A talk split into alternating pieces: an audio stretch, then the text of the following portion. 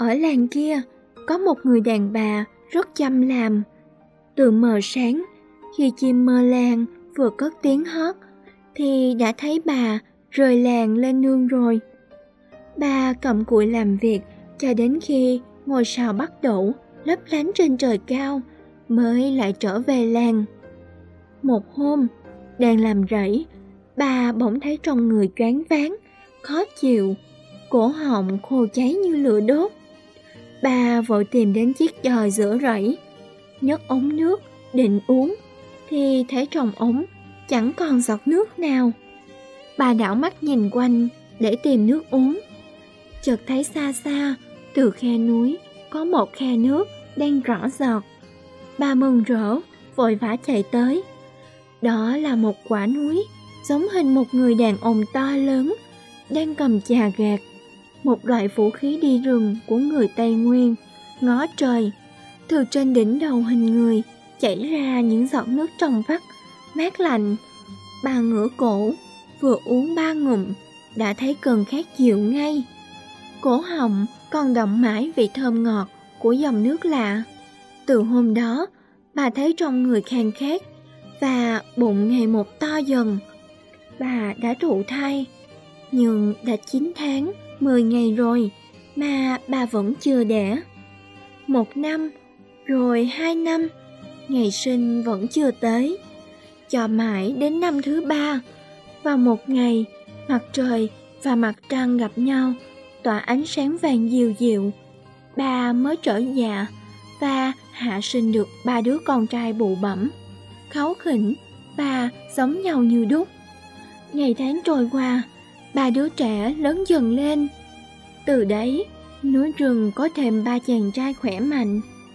Cánh tay họ cứng như sắt, có thể bẻ gãy cây to như ngắt ngọn cỏ. Cặp chân họ chạy nhanh như gió, một bước nhảy vượt băng một cánh rừng, mắt họ sáng, nhìn xa hơn mắt chim ưng. Thấy các con đã khôn lớn, một hôm bà mẹ bảo họ, đất trời mình còn rộng lắm, các con hãy chia nhau đi các ngã mà làm ăn. Lâu lâu, các con hãy về thăm mẹ nhé. Ba chàng trai vâng lời, từ biệt mẹ lên đường. Người em út theo hướng mặt trời mọc mà đi. Đường đi mỗi ngày một xuống thấp, và chẳng bao lâu, đồng bằng bát ngát, biển khơi mênh mông sóng nước hiện ra. Người em út ưng miền đất đẹp này lắm, và chọn nơi ấy làm chốn ở của mình. Từ đó, ngày tắm nước bể trong xanh, đêm nằm dài trên cát mịn, da dẻ chàng thay đổi dần, trắng trẻo như cục bột. Người ta gọi chàng là Ngọc. Người con thứ hai cứ theo hướng mặt trời lặn mà đi. Đất dưới chân chàng ngày một cao dần lên, rừng rậm trùng điệp hiện ra và núi non hùng vĩ nhô lên như chào đón chàng.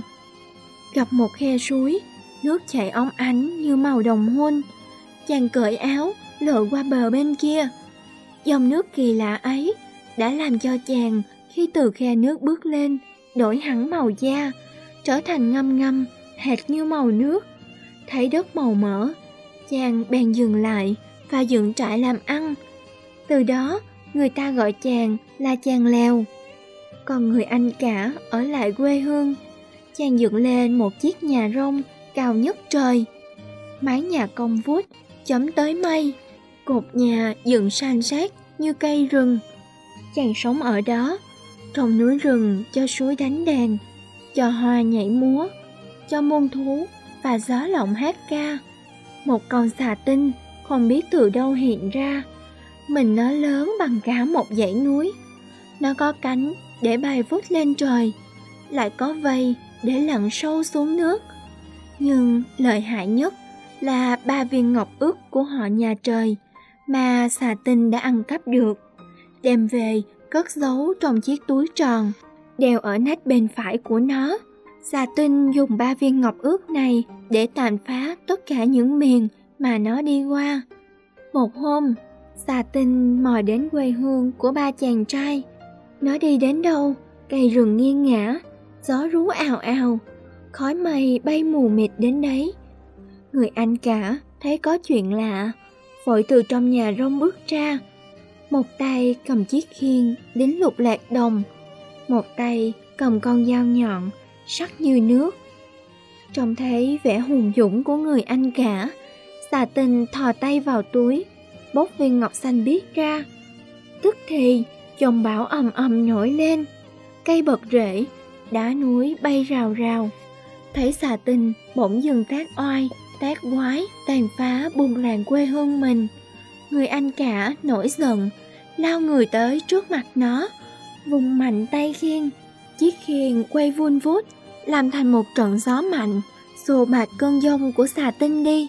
Sau nửa ngày đánh nhau kịch liệt, xà tinh đuối sức, phải thuần ngay viên ngọc xanh lại. Nó gầm lên một tiếng vang trời, rồi nhấc viên ngọc màu trắng nhạt ra. Lập tức, cá một bể nước ập tới, phủ kín núi rừng. Muôn thú nổi lên bền trên mặt nước, trước sức mạnh ghê gớm của nước lụt. Người anh cả thấy hết phương chống cự, chàng chạy vội lên ngọn núi cao nhất, quờ cây khô, dồn lá héo, chất thành đống lớn, châm lửa đốt lên. Ngày trước, lúc chia tay lên đường, ba anh em đã hẹn ước với nhau rằng bao giờ có giặc hay gặp nguy nan, người anh cả sẽ dùng ánh lửa đốt trên núi cao để báo hiệu gọi các em về. Một ngọn là hiệu gọi em út, hai ngọn là gọi em thứ hai. Thấy một ngọn lửa nơi quê mẹ bùng cháy, biết là lửa của anh cả gọi mình. Chàng Ngọc bèn chạy một mạch như bay về quê hương, tới làng cũ, nhìn thấy núi rừng tiêu điều, sờ sát, chàng Ngọc vô cùng căm giận, ngồi bên suối ngày đêm nghĩ cách trừ xà tinh. Hôm sau, chàng Ngọc từ biệt anh cả, đi thẳng vào sào huyệt của yêu quái. Xà tinh bốc ngay viên ngọc trắng nhạt ra, lập tức sóng ngàn, nước cả hiện ra trắng xóa một vùng. Nhanh như chớp, chàng Ngọc co mạnh tay, giẫm mạnh chân xuống đất, tức thì từ trong lòng đất nổi lên một bức thành dài dằng dặc. Lớp thành đất vững chắc như thép, nhô cao lên mãi, vây chặt lấy bể nước, rồi khép dần lại. Dòng nước hung dữ, cố sức phá vỡ bức thành để tràn ra ngoài, nhưng không nổi. Nước ngày một cạn dần đi, xà tinh yếu thế, vội thu viên ngọc trắng lại và dỡ viên ngọc đỏ chói ra. Lập tức, khói bốc lên mù trời, lửa cháy rừng rực, cây xanh cháy thành than, nước suối sôi lên ủng ụt. Người em út không trị được nạn lửa ghê gớm ấy, đành phải chạy về vùng biển. Người anh cả lại lên núi cao, chất hai đống lửa lớn, gọi người em thứ hai về cứu. Trông thấy hiệu lửa, chàng leo liền nhóm hướng lửa mà chạy như gió, chẳng quản ngày đêm, đến quê mẹ. Chàng chạy thẳng đến hang xà tinh, chẳng nói chẳng rằng, chàng leo nhằm giữa mặt nó, phóng một ngọn lao mạnh như sấm sét. Xà tinh lùi lại, tránh mũi lao. Nó bốc một nắm lá, niệm thần chú, rồi tung lên trời. Lập tức một bầy ong vò vẽ hiện ra, vù vù xông tới. Chàng leo bình tĩnh, tháo bông hoa cài trên đầu, cắm nhẹ trên đất. Tức thì, khắp một cánh rừng, những bông hoa muôn sắc tỏa ra, rồi dệt lại thành một tấm thảm đẹp tuyệt vời. Đàn ong bén mùi mật hoa, xà cả xuống, bám đen nghịt. Chúng chui vào bông hoa để hút mật. Bỗng nhiên, bông hoa rùng mình, khép luôn cánh lại, nhốt chặt đàn ong ma quái ở bên trong. Thấy phép thuật của mình đã bị hại, xà tinh gầm lên, bốc viên ngọc đỏ chói ra, ngay tức thì, lửa nguồn ngột bốc cao, cháy rừng rực, dữ tợn, không chút do dự. Chàng leo, liền cởi ống nước phép, đeo trên lưng, trút xuống đất, những tia nước mát rượi bắn tung ra, rồi bỗng dần cao thành những suối nước khổng lồ, bao lấy lửa. Chẳng bao lâu, lửa của xà tinh đã bị các suối nước làm tắt ngấm hết. Bị thua, xà tinh càng điên cuồng gầm thét, hắn thù viên ngọc đỏ lại, rồi vùng viên ngọc trắng nhạt ra. Lập tức, sóng nước dâng lên cuồn cuộn, mưa xối ào ào như nước chảy trong ống. Nước dâng lên rất nhanh, khiến người em thứ hai không tài nào chống nổi, đành phải theo hướng mặt trời lặn mà chạy về núi. Người anh cả thấy các em mình không trị được xà tinh thì vô cùng lo lắng. Dân làng thấy vậy cũng rất lo. Họ liền hợp sức nhau lại, góp công đóng một chiếc hang thật dài, bắt qua sông, bảo người anh cả leo lên hỏi trời xem có phép gì giúp cho dân làng giết được xà tinh không. Sáng hôm ấy, trời ngủ dậy muộn, vừa mở mắt, trời đã thấy người anh cả quỳ trước mặt, thừa rõ đầu đuôi câu chuyện và xin trời giúp cho cách đánh xà tinh. Suy nghĩ một lát, trời gật gù bảo, con xà tinh này quả là có lắm phép thuật. Các cháu phải biết hợp sức lại mới trị được nó. Người anh cả vâng lời, trở về núi cao, đốt lửa gọi hai em lần nữa. Ba anh em hợp nhau lại cùng với dân làng, chia thành ba ngã, kéo thẳng đến sau huyệt xà tinh. Xà tinh nhảy ra khỏi hang, giờ viền ngọc xanh ra, dòng bão nổi lên, nhanh như chớp. Người anh cả vùng chiếc khiên, giơ đằng đông, núi đằng đông sạt, giơ đằng tây, núi đằng tây đổ. Chiếc khiên quay tròn, cuốn gió, thổi bạc cả dòng bão của xà tinh đi. Xà tinh thua trận đầu, vội dở tiếp ngay viên ngọc trắng ra, nước lũ ào ào tràn tới. Người em út lao ngay ra giữa dòng nước, giờ cao kiếm, dẫm chân mạnh xuống đất, tức thì lớp lớp thành lũy nổi lên, bổ vây và nhốt chặt dòng nước lại. Thấy phép màu bị hại, xà tinh hấp tấp, bốc vội viên ngọc đỏ ra. Khói lửa cũng đến, cháy ngút trời, nhanh như cắt. Người em thứ hai trút ngay ống nước phép xuống đất. Những dòng nước nhỏ, trong chốc lát biến ngay thành trăm ngàn con rồng bằng nước lạnh, uống khúc, lấp loáng bám lấy bể lửa, lửa lụi dần, rồi tắt ngấm, thấy mất trọn cả ba phép lạ. Xà tinh cuốn cuồng, toàn chạy trốn ra biển. Nhưng chàng Ngọc đã làm làm thành kiếm, chẳng mất đường, xà tinh hoảng sợ, vội quay đầu, chạy lên núi. Nhưng chàng leo đã chống ngọn lao, đợi sẵn ở đấy.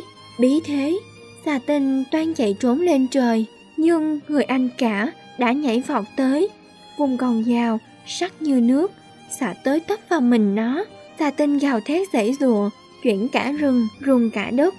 Cuối cùng kiệt sức, nó lăn ra chết, hóa thành dãy núi róc ron, lởm chởm, nứt nẻ, lôi lõm, cằn cỗi, màu chết chóc. Từ đó, núi rừng Tây Nguyên trở lại cảnh thanh bình ngày trước. Nương đầy lúa, rẫy đầy khoai, sông đầy cá, bờ suối khoe sắc hoa vàng, hoa đỏ. Ba chàng dũng sĩ lại chia tay nhau, kẻ xuống hướng đông, kẻ lên phía tây làm ăn. Người anh cả lại ở lại rừng, dựng nhà rông cao to hơn xưa để giữ gìn quê mẹ. Hàng năm, người em út dưới biển gánh muối lên cho hai anh em. Người em thứ hai cổng chiên, mền lên cho anh cả. Còn anh cả thì chia cho các em gỗ quý, mật ong, thịt rừng, nếp thơm,